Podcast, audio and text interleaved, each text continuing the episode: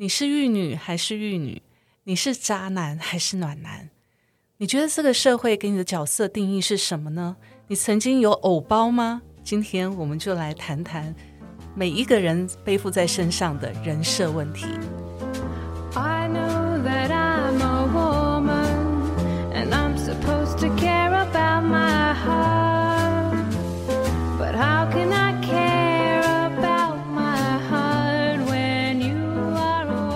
欢迎来到 Miss K 的神经说，我是 Carrie。Hello，我是 Goto。嗨，我是小布。哇，我们今天的声音呢，不知道各位有没有听起来特别的性感呢？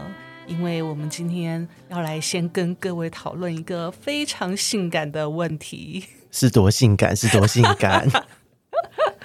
好，其实呢，这几天我们台湾的社会啊，新闻媒体都充斥着一个桃色新闻。那这个桃色新闻呢，其实在呃这整个的台湾社会里面呢，其实冲击蛮大的。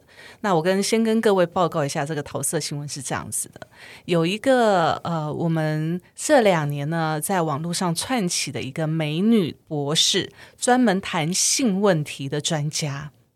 各位谈性问题的专家呢，她是一个女生，而且非常的漂亮，所以呢，突破了过去我们每次在谈性问题的时候，有可能是医生啊，或者是一些大家看起来比较不入流的一些一些不入流，感觉看起来就没有性欲的人在谈性就对了，是不是？对对对对对不会啦，看有些 YT 他也是很 sexy，但是大部分都是一些人妻啊，他们比较对，然后他们的另外一半又刚好是外国人，所以他们对于这件事情比较侃侃而谈。懂玩的意思，懂玩对不对？所以我们都觉得它比较外放的一个议题嘛。嗯但是，但是通常呢，如果我们在 YT 上面谈这种性问题，通常谈的都会很露骨，对不对？非常露骨而，且他不是专家，他通常都是以他个人的经验来分享。。对，但是呢，我们这个博士呢，他是专家，他真的是从他医学学经历的这一块来做他分享，而且他认为呢，性跟吃是一样人生的这个生活日常。所以其实他的言论啊，还有包含他的整个形象，其实是让人家非常的耳目一新的，因为他真的长得很漂亮。那这两年呢，他非常的有名哦。那当但是呢，在我们大概上个月底左右，突然蹦出了一则他告人夫的一个 新闻，沸沸扬扬啊，对，沸沸扬扬的，整个烧起来啊！对，这个整个就烧起来了。问题是什么呢？就是他那个呃，他搞劈腿的那个对象，那个男方的正宫举报这个美女博士呢。呃，介入别人的婚姻，而且是在我们的周刊上面，就大家都很知名的周刊上面，去把他们的整个外遇的一个内容全部曝光出来了。那其实呢，在这个曝光的内容当中，大家就一直在讨论啊，这么样一个美女，然后这么样一个高知识水准的人，怎么会外遇呢？这是第一个问题不是不是怎么会搞外遇，怎么会当人家小三？哦，对对对。那其实呢，这样子的一个状况，还有一个就是，其实第一时间呢，我们这个博士呢，美女博士呢，她是她是否认的，嗯，她是否认的。那怪就怪在啊，你看，其实如果呃搞外遇、劈腿的话，一方否认，那男方应该也会配合否认吧，因为他极力否认啊，对也会极力否认。可是怪就怪在哦，当我们的女方。第三者小三这个这个否认了之后呢，我们的那个呃男方积极的承认他有外遇这件事。我觉得这个事情整个都超妙的，就可能没套好招吧，或是他有什么把柄在他正宫手上。对，然后正宫呢就开始跟这个呃人夫呢开始。就正宫跟她老公呢，就开始合力要攻击这个外面的这个小三，就想要把那个小三呢告上法院，然后请求赔偿这样子。那所以其实很多外界都在猜测哦，这正宫跟先这个他是他的先生，就是他这个男的、可能是联手要来搞要搞死这个小三。可是这个整个的局真的就是一个罗生门呐、真的就是一个罗生门。各说各话，各说各话。但是呢，我觉得这个这个新闻呢，事实上我们不是在讨论说他到底是谁对或谁错，而是在这个角色里面的扮演呢。所有的新闻刚开始的时候一面倒，就是觉得这个博士已经已经。读到这么高的学历，为什么会去当小三？然后再来呢，就是因为三个人，这三个人几乎都是高学历。那个正宫跟他先生呢，他也他们两个是医生，对不对？对，嗯，那么正宫跟医生，大家就就爬文就爬出来，就肉搜出来了。正宫也长得非常的漂亮，然后这个先生呢，为什么会搞外遇呢？所以这个其实，在整个的社会里面，对这三个人的角色，我们真的是模糊不清。可是从这从这个新闻里面，我们来看呢、我们的博士美女博士，在整个社会的角色认定里面，会认为他读到了博士，他应该拥有相当的水准跟知识，应该不会去搞跟人家当小三这件事。然后医生呢，似乎也有他的专业，然后似乎这两个人呃收入就是正宫跟这个先生他们的收入也都非常高，为什么呢？还会去要告这个小三，然后呢，好像似乎要敲诈的那种，有种仙人跳的感觉。其实这个是从我们社会角度对这个医生还有那个高知识、高知识水准的人呢，经历背景的人呢，去设定他们可能会。可能会做什么事，或不会做什么事。对，实际上我觉得这件事情，呃，我的角度看蛮有趣的，因为第一个是啊、社会本身就还蛮，应该是说华人都这样吧，就是蛮厌女的。厌女，对，就是实际上你只要有发生这种两性关系的事情，女方都是被批判的那一个。我不知道各位有没有发现哈，就是所有的新闻都会说什么，像像如果你有去看一些讨论版，平常会爬爬文的人，你就会看到说啊、会讲女生很破啊，用一些很难听的字眼去形容女生。可是很奇怪的是，这件事情出轨的是男方、欸，可是大家都说是小三勾引啊、狐狸精啊这一类，对不对？没错，每次啊只要有这种桃色纠纷，或者是外遇劈腿这种纠纷，你知道正宫手撕撕逼的都是女生，啊直接就是冲上去打女那个小三三巴掌，这样子啪啪啪。对，几乎怪的都是外面的小三，你怎么不会怪家里的那个老公呢？对啊，而且而且，如果台湾人有常常看八点档的，其实都会发现，就是每次都是要把女孩子女方都要演得很悲情、很苦情，好像没有男人不能活。对然后呢，他如果哎被男就有男生想要想要去追她，即使那个男生自己本身有老婆了，还做这种事情，可是呢，在剧中演的也都是。那个女方会被打，我就觉得很很奇怪。那在现实生活，我真的觉得也的确是这样。这次的案例真的整个很诡异啊！非常的诡异啊。嗯，其实真的是，真的是让人家讨论很多啦。但是我觉得这种事情呢，当然我们清官难断家务事嘛，他们夫妻之间到底发生了什么事情，我们不去评论。可是我觉得，对于社会上啊一面倒去批评这个女方就是小三这件事情，我觉得呃，这个对于我们所有华人世界来讲啊，对女孩子的角色的认定还是有相当大的影响。对，这是真的。那那其实说真的，在这个社会上哦，从小呃，可能在家庭之中就被父母亲教导说，女生一定要什么，嗯，要优雅，要要有气质啊，啊对对不对？对对对对其实我觉得这就是一个刻板印象啊，这本身就是一个一直都贴在性别上面的标签。所以我就一直在想啊，在社会上，大家对女孩子的这种投射哦，其实要求都是那种要婀娜多姿啊，或者讲话要轻声细语啊，或者笑是又不能笑得太大声，又不能太豪爽啊。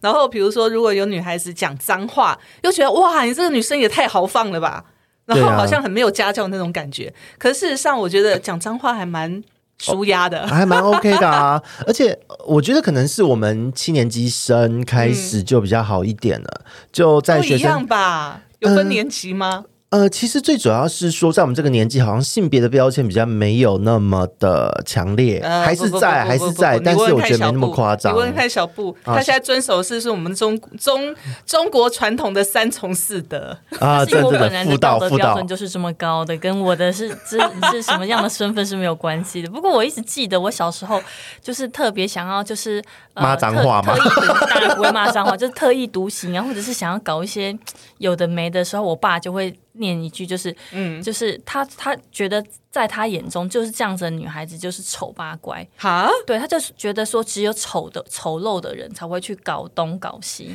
就只有丑陋的。那一般来讲，人家说丑人多作怪，对？他就是常常跟我这样子讲，所以他就会觉得，在我我们在服装啊，在打扮上面都要比较谨守女生的本分这样。而且我印象很深刻，我们从小到大，大概嗯到国中之前，我们家过年女孩子永远都是穿着裙子。哈，为什么一定要穿裙子？我跟我姐非常讨厌穿裙子，嗯，他就觉得要去阿妈家拜年就是要个女孩子的样子，所以我印象当中一直在我国小就是国中之前，我都是穿着裙子去跟我阿妈拜年。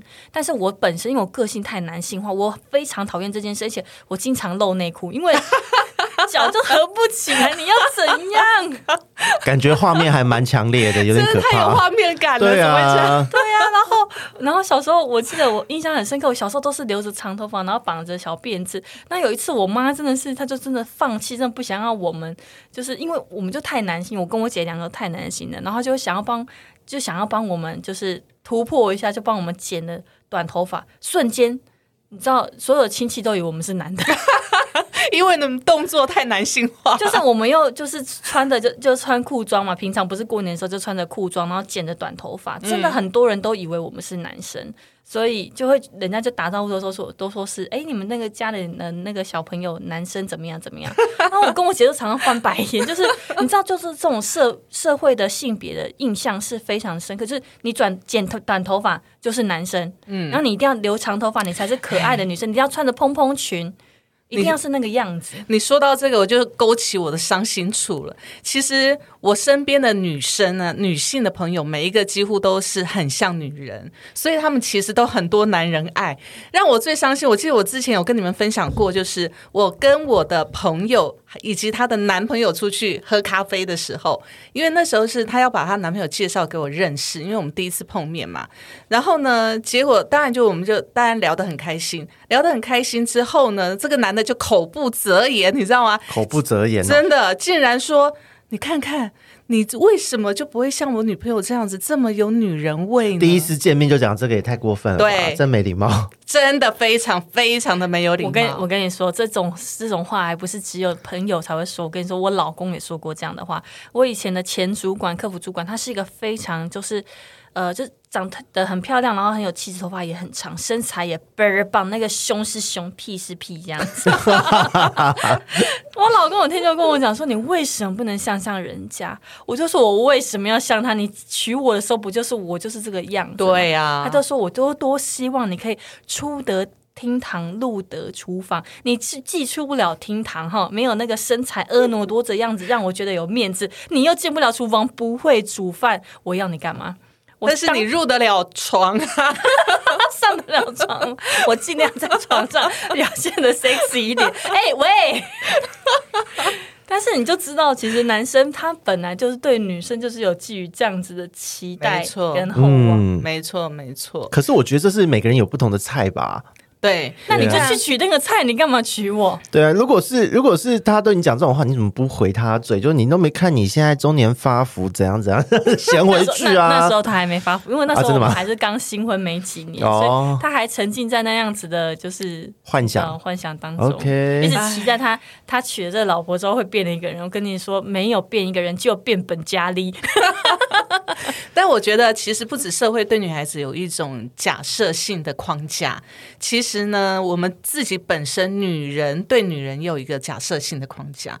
我觉得应该是我们从以前到现在三从四德的这种观念，我其实深入在我们脑海里面。现在呢，其实说真的，我们会讲三从四德，但是呢，当我们要问到底哪三从哪四德的时候，真的还都不知道。对啊，这个真的是现在，因为因为在以前。呃，又有时候看那个那个古装剧，都会说这是什么女那什么女德什么之类的书里面都会记载，就是如果真得是吧？就就哪个 就是哪个女生。对，就是哪个嫔妃犯了错，就会被皇后娘娘叫去罚抄啊、之类的。对啊，那可是，在问现代，大家会讲啊，女生要有要守妇道啊，要到底什么是妇道？对，到底什么是妇道？要讲三从四德。现在你问十个人，有没有五个人讲得出问问我们的来？男生，到底什么是三从四德？三从四德其实这个也很好玩，就是我们在讨论这个议题之前也才刚查，因为我们三个人都回答不出来。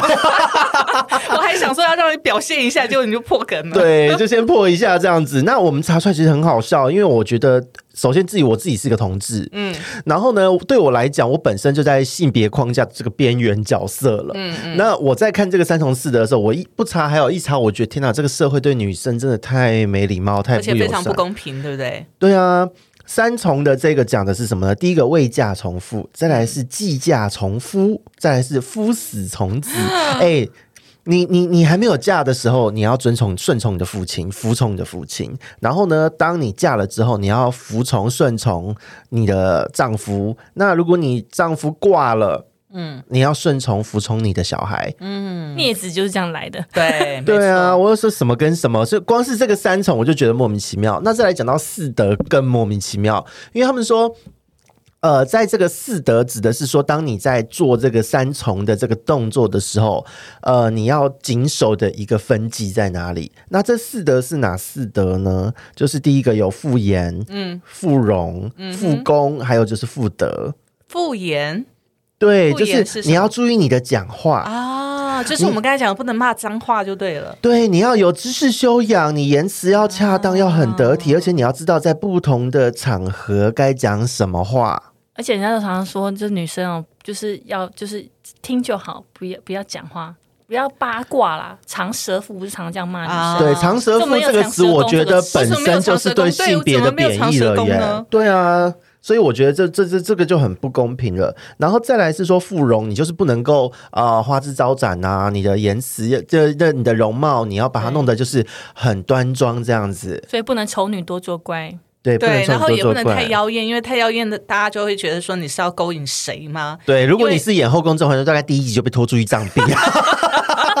因为皇后容不得这样妖艳的妖女。对，哪来的 多低调就多低调，对，哪来的可贱妇是问题是这样？，问题是你太低调又不行哦。你不妖艳，你不妖艳，然后太低调，然后那个皇帝又看不到你，那怎么办？你只能独守冷宫。我跟你说，现在是你你过于妖艳也不行，但是你如果真是素容，就是素颜的状态也不行，人家会说怎么一点礼貌都没有，出门连点打扮都不会。哎、说到这个，现在有好多女生在我们这一代就就已经很严重，女生随时都会维持一点基本的妆容。嗯，你这样子让我们两个无言以对。哎、你们现在还好啊，你们也有基本妆容啊，没有，我们就是素颜呢，素颜到底啊。你也没那么素吧？有吗？你们现在两个都是素颜吗素？颜啊、不然呢？是吗？哎、那好，你们肤质好，赢了，OK。谢谢你，谢谢你 帮我们痘澄清长成。这样，肤质好。对啊，然后刚刚讲到我们讲到富荣，在它还有一个富工，嗯，妇功它强调就是你要会在家相夫教子啊，然后会尊老爱幼啊，还要勤俭持家这一些，所以你看哦，现在的家那个职业妇女哎、你多直接难做啊！你你直接就会去进猪笼了、我真的会被进猪笼的对，两位都会，你们节省这件事情完全做不到。而且而且这职场女强人完全就违背了富工这而件事，且还没有办法相夫教子，夫都被我气走了。对啊，再来最后他讲妇德，就是说一他其实就在讲你的品德要够好啊，你要能够正身立本啊，要能贞顺。这个贞是你要坚守你的节操，要守身如玉，而且忠诚，对丈夫要非常的忠诚。啊，糟糕！我们上一期才在讨论说，是不是五年要换一次婚约？对，你看你们都没妇德，就是女贞德啊，贞节牌坊不是这样？你哎，贞节牌坊好像就是说你先先生死了之后还是怎么样，你有几年都没有就是改嫁什么，他才会颁发给你这个、呃贞节牌坊我觉得这贞节牌坊本身就是一个笑话，拿这个来绑来绑着女孩子的身体，还有女孩子的自主权。而且以前还古代不是还有发明那个贞操带吗？对是也是专门给女生，不是给男生的。对，不会啦，现在贞操带是情趣用品，OK，已经演变成情趣用品。古代的时候就是给女生绑住，让先生要去打仗，先把女生穿上那个贞真的是操带。很不，我觉得真的是。很没有人性啊！因为基于人性来讲，其实哦，心灵上面的空虚等于是扼杀一个人的灵魂。大概空虚了两年，大概这个人你就枯萎了吧？所以就回行尸走肉啊。，对啊，对啊，而且你看哦，在这个三从四德的这个这个所谓，应该说是约束也好呢，还是说所谓的真的是一个美德也好，随便在当时的时空背景，可以想象在这样子三从四德的要求之下，女性其实她从出生开始，她的教育什么都是让她没有自我，没错，都是要让她就是跟着夫家，然后出来就是准备嫁出去的。对，然后丈夫死了还要遵从儿子的安排。对啊，所以难怪有人就是老一辈的，我们这一辈现在已经没有什么这样讲，但是上一辈、上上辈还会有人这样讲哎不。要这么说。前阵子我们在 d c a r 上面看到一则新闻，这则新闻真的被骂爆了。这个男生年纪轻轻的，竟然发文说：“我女朋友第一次来家里做客，她真的把自己当做客人，就坐在那里，让我的爸妈服侍她，然后呢，帮她煮。”煮饭，然后端端那个端那个水果给他吃。他真的把自己当做客人吗？这样的女孩子，我到底要不要娶？他的症结是在那个女生不会主动去帮忙煮饭，不会主动去帮忙洗碗。那叫佣人或服务员吧？对，对他就是客人啊。对，所以他这个文章一出来的时候啊，下面一排全部都骂爆这个男生，他会觉得说，这所有下面留言这些这些观众啊，每个人都说你爸妈的家教都被你毁坏了。真的，真的啊。其实我昨天还有看到一则，我其实也觉得蛮瞠目结舌，就是因为现在女生不是很比较，就是生完产都会去月子中心嘛。嗯嗯，那她知道男方这边就是不会负责这件事情，嗯。然后呃女方的婆呃娘家这边又希望把女儿女儿的身体养好，嗯于是呢，她女儿就是生产之后就由娘家这边出钱让女儿去坐月子，嗯。然后坐月子的费用大概是二十几万，然后再加上上一些育育婴课程啊，然后或者是呃就是产后的一些运动的课程，所以大概总费用大概三十几万。结果这个呃先她的先生没有出到半毛钱就算了，她的婆婆呢还跟她儿子说：“哎呀，那个月子中心的钱这么贵，再添一点你们就可以买一台新车，不是很好？” 给谁结开啊果？老公自己想开这个？先生没有跟他妈妈讲说他没有出到半毛钱，已经很羞耻。他还跟他太太讲说：“我觉得我妈妈说的有道理，为什么不把这钱省起来给我们买车？不是很好？以后我上班也方便，接送你们小孩也方便。”我心里想说：“你这男的，你没有出到半毛钱，都娘家出钱，你这个人在屁什么对啊，还敢讲话，还有脸去分配这个钱，到底要怎么用啊？对呀、我就觉得真的是羞耻心到直直接是直接贬到应该是没有羞耻没有心完全没有羞耻心。我觉得今天小孩，今天女生她生的生产，她就是去了半条命。我记得我那时候生产的时候，虽然医生真的帮我处理的很好，所以我没有什么，就是因为我剖腹产嘛，没有什么腹痛的情况，然后我也很快的到就是月子中心去坐月子。可是我印象当中，那个护士都觉得很惊讶，都是一个。就是剖腹产的人可以马上站起来走路，其实大部分的时间都是躺着，能够站起来走路其实是很难的。嗯所以，而且我现在看过我那个生产过后的那个伤口的样哦，我以为他在产房里面陪你呢。哦，他不能进去，医生有禁止，就是剖腹产他们是不能进去的。但是你知道那个机器撑开那个肚皮呀、然后缝的时候，其实我现在都有全程在旁边看那个拔钉子的那些伤口的样子，所以他他能够体恤，就是生孩子是一件很辛苦的事情，所以我们要去月子中心是二话不说，他要他自己出钱的。嗯这这种事情你还敢让娘家出钱？我女儿嫁给你，为你家牺牲奉献，孩子也不是跟我们家姓的，为什么我东西我的钱还要变成你的钱？哎，很多男人结了婚就是这样子啊，他觉得娶老婆进来是要帮忙赚钱的。哦，我昨天跟我姐聊天的时候，也听到几个不可思议的案子。她就说她，她其实也有一个，也有一点像你的经验，就是她们她她这个好姐妹结婚之后呢，生了两个孩子，一男一女，男生没有拿半毛家用回家，啊，没有拿半毛家家用回家，然后各自花各自的。所以男女都有，他们夫妻都有工女。生没有工作，女生没有工作，女生没有怎么养活自己啊？所以他就得去想办法去兼差赚钱啊，然后去做别的工，就是做一些零工来想办法养活自己跟小孩。OK，男生就是可能就是。就是只负责一些就基本，呃，我觉得就是房贷这种东西吧，反正就是半毛钱都不给他。好了，有一天他真的受不了，他跟他先生抗议说他真的需要钱，因为他家庭主妇在家里带两个这么小的孩子，他真的需要钱。他先生就说好，跟他商议之后就决定拿他拿到公司的红利的一半给他，嗯但是他不是直接现金给他哦，他当着她婆婆的面前，带她带她的太太去她婆婆面前签一张。呃，投我记得是一个一张保单，忘了是投资型保单还是什么保单，天哪就把那笔钱全部放在保单里面。那他们生活费，那老婆要用的钱怎么办？他一样没有拿到半毛钱，但是他的意思就是说，这张保单反正就是之后就是你的。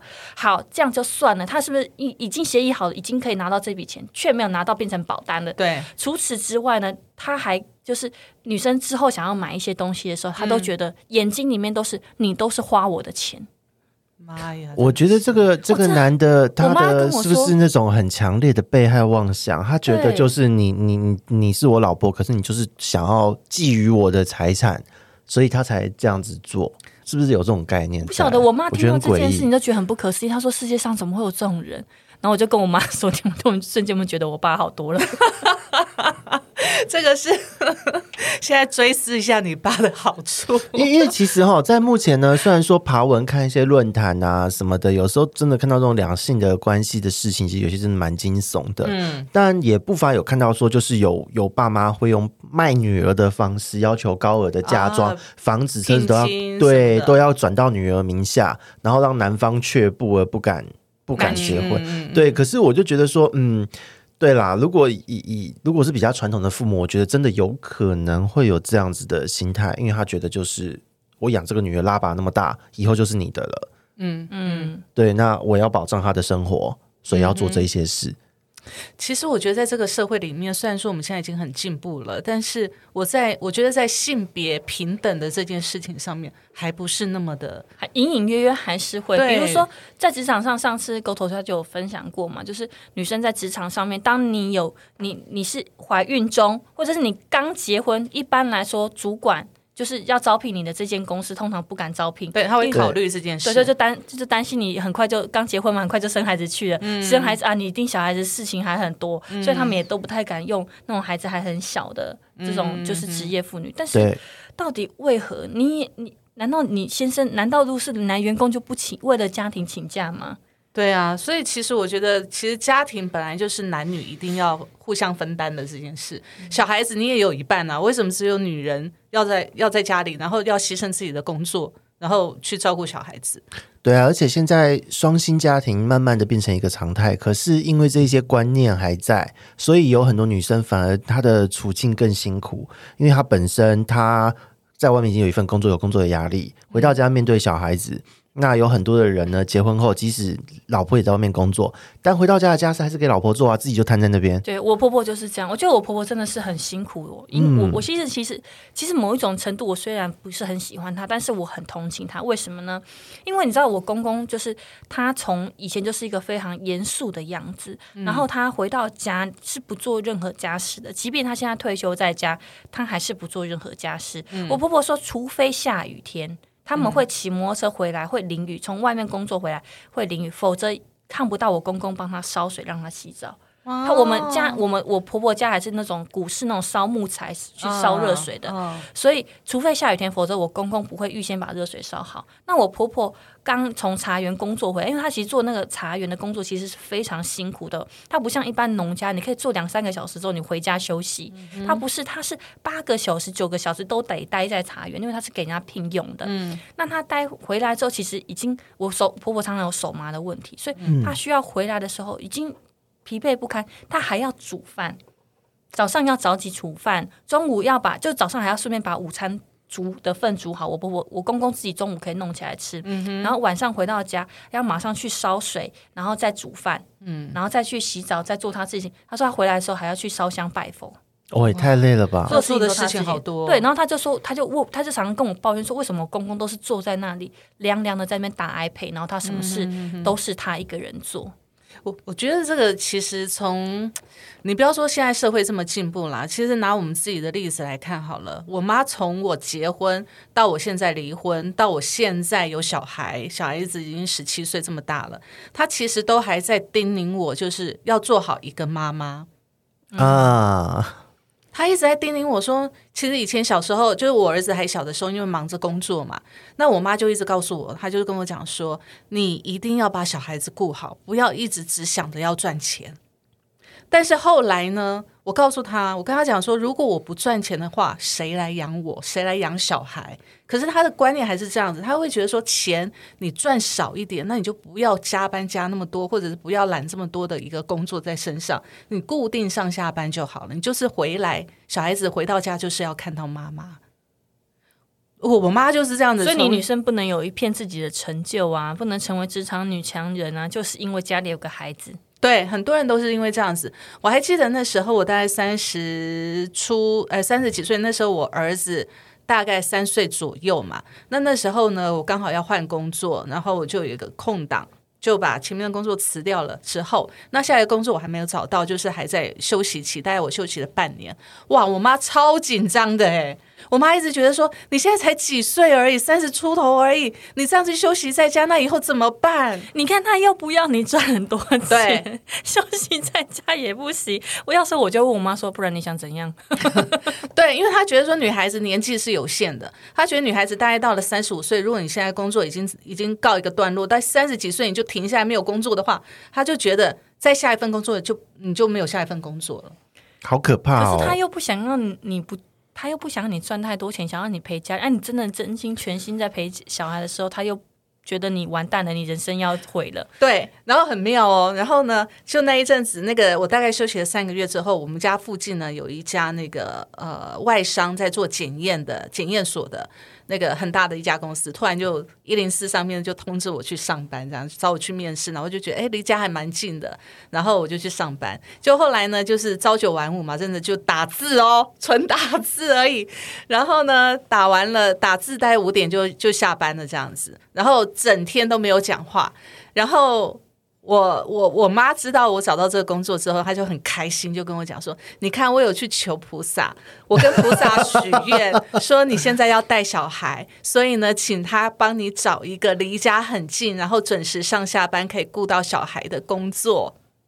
好无言哦，超无言的。我听完之后，我想要傻眼。不过那个工作真的，因为我本身很喜欢打字嘛，你们也知道，就飘飘很喜欢打字。可是问题，那个工作整天下来，因为一般的大家都在都在打字，所以不会交谈，所以一天八小时上下来，我大概觉得到了下午的时间，我就两眼无神，然后整个就呆滞了。我非常讨厌枯燥乏味的工作。对，所以我大概那应。该巴不得你去考那种什么银行业啊。对，他很喜欢我当公家机关的公务人员啊，因为我们全家都公务人员嘛，我不是说公务人员不好，公务人员很棒，重点是个性不适合，个性不适合啊。啊就像我的个性，你让我坐在那边，我真的觉得要死了算了。所以我那个工作大概做两个月，我就受不了，我就离职了。那 OK 啦，因为其实我觉得很多时候在这种性别框架之下，呃，长辈，我觉得我们的上一辈是最算算是最尴尬的一辈吧，因为。我们的长辈呢，他刚好是处在就是你看第一个呃解严嘛，然后在性别意识抬头，所以他小时候学到得到的很多的教育的观念，根深蒂固的观念，在年纪大了之后，小孩都出生之后，他忽然间受到了冲击，所以常常会变成他们好像他们讲一下要这样，一下要那样，可是好像一切都很合乎逻辑，但凑在一起看整句话 是怪怪的。他们其实是生在一个很三从四的很矛盾的年代。对，因为他们自己也想脱离，但是又因为这个社会的压力，他也没办法，也不敢脱离。对对，反而像像我妈妈这样子，就是她年轻就离婚了，嗯她能够在在自己的生活中找到自己，她对于新的事物的接受度就会很高。没错，对错新的价值观、新的一些对于两性的的议题，像她现在，她跟我还有我的表妹跟小孩子处的哇超好的，嗯她还可以跟我们的好朋友们一起喝酒啊、聊天啊。嗯对这个，我相信在很多的父母亲来讲都是有一点困难的。对对，因为可能有有包袱、有长辈尊严，哒哒哒一大堆的。对，对可是话说回来，这个关于性别这一件事情，我就会想，我们这一辈呢，已经是接受新的事物了。嗯那为什么在现在呢，常常在网络上或是在新闻，还是可以不乏看到就是这些奇怪的言论？对，因为我想说你，你说你的，好像刚刚讲的新闻好了，你说你女朋友第一次来家里面当客人，嗯，对我说他所有人不管是谁，第一次到家里都是客人吧？对啊，对啊，你到他家你也是当客人，难道你第一次去就要当大爷吗？对不对？合乎逻辑啊！而且为什么一定结了婚之后就是女方住到男方家里去，而且觉得是理所当然？为什么不是男方住到女方家里面？哦，现在蛮多是男方住到家里面，因为为了要配合女生嘛，对啊为了啊，怕老婆跑掉，现在都比较愿意，就是比较偏向就是女生这边。其实我也有一个，我觉得可以打，就是。以现在新鲜的观念，嗯我觉得是有一些被打破。一个朋友他说，他最近跟他的邻居蛮要好的，嗯，然后他的他非常意外，那个朋友的先生厨艺之了得，哦，厨艺之了得。现在很多男生都很喜欢煮饭呢。对，然后他就是他们就是常常一起就是共进晚餐嘛，嗯然后但是你看他他的太太就是都不进厨房的，嗯然后也都不去管这些事，小孩的事情他也不管。后来为什么呢？后来一问之下才知道，因为先生认为太太赚的比他多。所以就让太太去全力冲刺她自己的事业啊，因为她好像已经干到呃金融界的不知道什么公司的总经理，是总经理，女生才七十二年次，嗯已经是总经理这这样这样的角色，所以她的先生就觉得，如果我的太太能够在职场上发挥的很好，他就宁愿就是选择退居幕后来默默支持他的太太。我觉得这样子，我觉得社会慢慢在改变，这些角色的定位应该要。被转化像这样子的状况，其实这种状况啊，我觉得不止男生的厨艺好，我身边有一两个朋友，就是女性朋友，她们也是在这个这个职场上面是非常非常有能力的，她们老公是在家里带小孩的。对呀，这样不是就是各，我觉得就是你各有所长嘛。你女生如果真的很会赚钱，就去外面赚钱，让家里过得很好，不是很好？哎，你现在不会赚钱，就在家里乖乖带小孩，也蛮好的。而且男生力气那么大，带小孩其实比女生轻松多。你是说打的比较用力，小孩比较乖？我的小孩，我的小孩 一岁之前，我是没有，我是没有什么机会帮他们洗澡，因为我根本就没有力气。嗯，那我我老公洗的比我好，那就让他做啊。所以其实你老公的本事还好，我们。我觉得在我们这边已经很久没有称赞她老公，但是她真的，她的她的那种固不就不是固，就是封建封建思想还是很高的。对啦，她就是就像刚刚讲的，就是她就是希望我一。就是要呃，一方面要很会赚钱，一方面又要很会顾家。我心想说，到底谁可以做到这件事情？说到这个，倒是我这边的朋友们蛮有趣的哦，因为都同志婚姻嘛，然后大家都男的，这个这个家庭的角色分配定位又更有意思了。我就让我想到那个跳水王子哦，对，他在那个奥运的时候在旁边打毛织毛线，对，织毛线，好可爱那个形象。后来他有就是直接就是公布他的家庭状况，我就觉得这样子很好啊。他其实他去年还前年上一次的奥运后，他还还什么时候他就出柜了，然后。后来结婚，而且年龄相差蛮大的。那用代理孕母方式生了一个小孩，对。那他们把家里都顾得很好。那我本来想说，哦，这种事情在国外才会发生吧？结果后来当台湾同志婚姻合法，后来才我我也是合法后，看到有些朋友去登记才知道，哦，原来他们其实哎交往的很久，有一些他甚至也都没有讲，你知道他们在一起。结果后来在跟看到他们一起去登记，然后去聊他们的这种相处的时候，就有发现说，哎，其实男性他们在职场和家庭角色面也可以顾得很好啊，嗯还给他什么三从四德嘞？没错，哎，拜托，我们台湾的总统都是女生了，好不好？所以他被黑的很惨啊，各种骂，你知道？但是还是挺得住啊，还是挺得住。其实我觉得女性本身呢，她是很坚毅的，她是非常坚韧的。对，面对各式各样的压力什么的，都是可以可以去做应对。嗯，那我觉得这这个是很多男性们，因为男性有好多很奇怪的包袱，比方说尊严，或是我们今天想要讲的这个“男儿有泪不轻弹”。对对对对，各种奇怪的社会下有黄金不能随便跪。对，所以当男生在失意的时候，可以发现好多人都酗酒啊，干嘛的，或是去逃避现实，发泄自己的情绪嘛。对，可是我觉得现在慢慢时代在改变了，我觉得真的是我我自己是蛮乐观其成的啦。嗯，特别看到身边很多都跟自己一样，都是在这个性别框架边缘的人，他们也成家立业了。嗯，甚至我的第二任男友也跟她老公就是生了个小孩。嗯哼，对啊，代理孕母生了个小孩，然后他们还要再生第二个，我觉得好佩服。对，看看你自己还在单身呢，而且没人要啊，而且而且我觉得他们很厉害哦，她是她自己先用她她老公的精先生一。个，然后她说等到小孩子两岁三岁之后，她自己再用她的再去生一个，这样两家都有后，而且都会一起带这个孩子，而且小孩子也不孤单。哇，那姓怎么姓？各姓一个？对啊，应该是这样吧。我这个我就没有多问了，因为这就是属于家庭私事的问题。嗯，如果是我有有各自有各自的的后代，应该也会各自重复。对，对对对，两家都有后嘛，然后又能过得很好，有什么不好？不过说的说真的，为什么一定要有后这件事情，我也是不能够理解。长辈要求喽，像我是不会有小孩，我觉得我如果有领养，我就领养他就好了，我不会想说我一定要留我的种什么的，又不是多帅。是啊，基因的，但是。我不是很认同，没礼貌，你要称赞一下 好不好？我我原本认同什么？我原本是想说不录了，不录了，好生气哦！不是，我原本是说论外貌，OK，你的是不太优良，可以找个外外貌，你才不太优良，外貌很好的，真是太让人生气了。还没称赞了，我还没称赞到你，我就是说智商啊，像你就是这种很比较。你知道思维逻辑不要跟别人不一样，不是按照传统思想的人。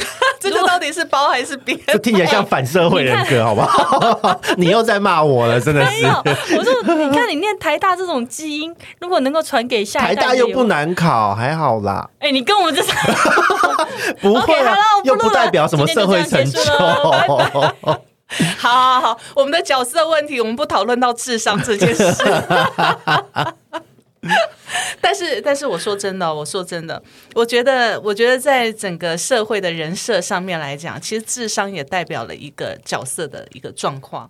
对，可是我真的觉得智商哈这件事情呃并不重要，我自己这么觉得啦。因为智商不代表你的社会成就，还有对于呃人的贡献，或是你有没有真的帮助到人，让你的所处环境变得更好。当然，但是我所谓的智商这件事，它会它会让这个社会的角色更平等，因为我觉得嗯。有些人的思考模式，他其实是很聪明的思考模式，它不是基于你的传统的一个角色来判定每一个人，它是基于优生学来判定每一个人的话，事实上他就跳脱那种角色设定的一个问题啊。对，这让我想到好多那个电影，就是讲如果人可以筛选出优优生学筛选出最好的基因的话，会变成什么样的社会？哇，那很可怕哎、对，很多都很可怕，那个那个都会变成社会结构都很可怕的。对，那就没有。我觉得，如果说这个社会、这个世界全部都是那种基因非常优良的话，我觉得会缺少人性。对，而且因为其实我除了看电影之外，也有有时候会看一些动漫，动漫也很多会探讨人性，通探讨一些性别、嗯社会阶级议题。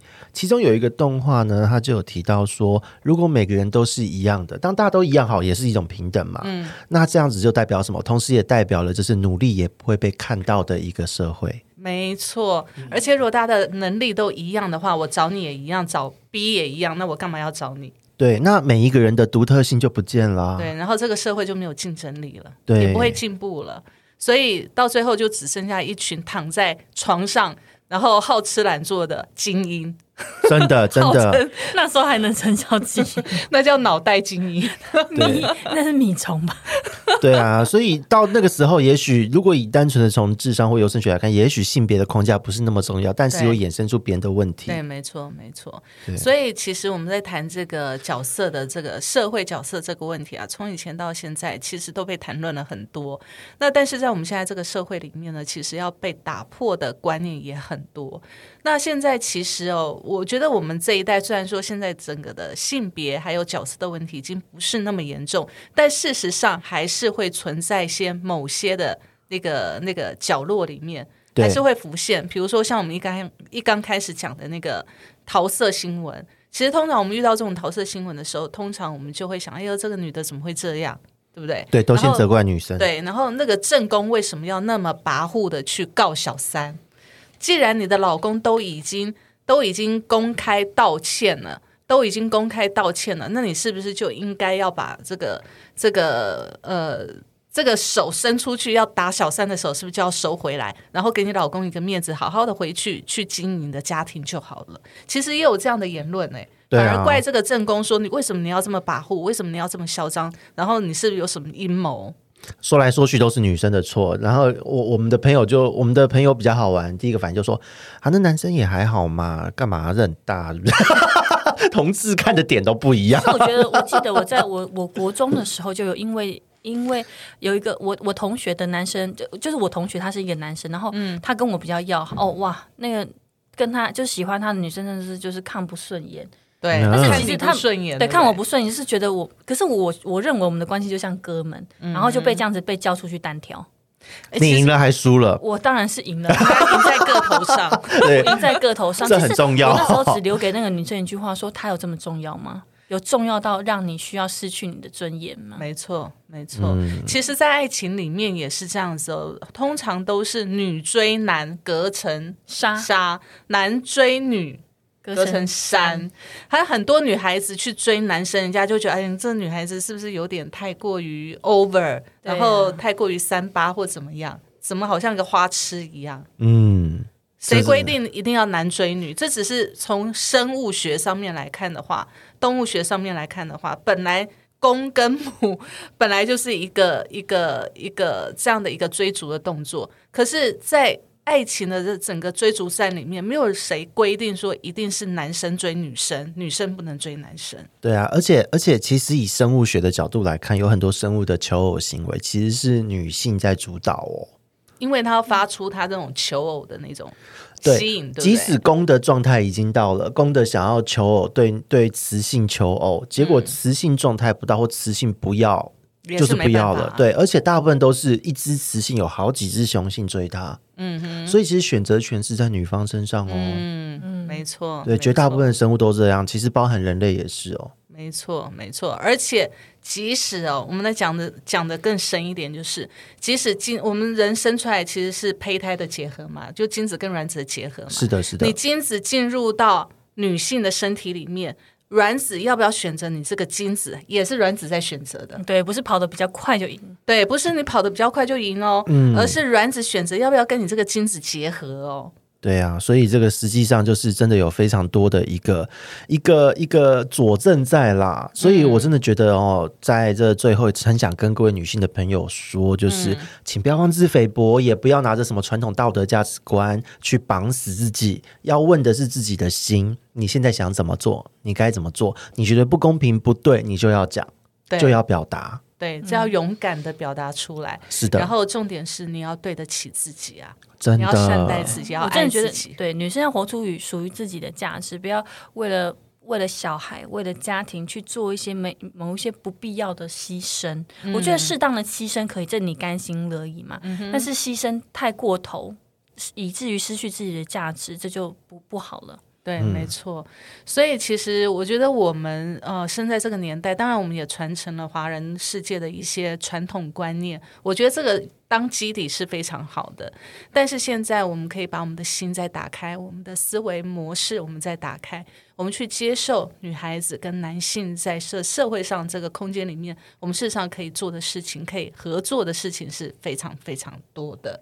OK，好，那我们今天呢这个议题呢，我们就讨论到这边喽。所以在接下来的时间里面呢，我们也希望我们身边呢有一些性别歧视，或者是说有一些我们不想看到的一些桃色新闻在，在只只在指责小三的这种状况，可以可以越来越少，大家可以理性一点去看待这些事情。真的，即使我没有办法要求这整个社会都做，但至少我们从自己做起。没错，OK，好，那我们今天就到这边告一段落了，谢谢，拜拜，拜拜。I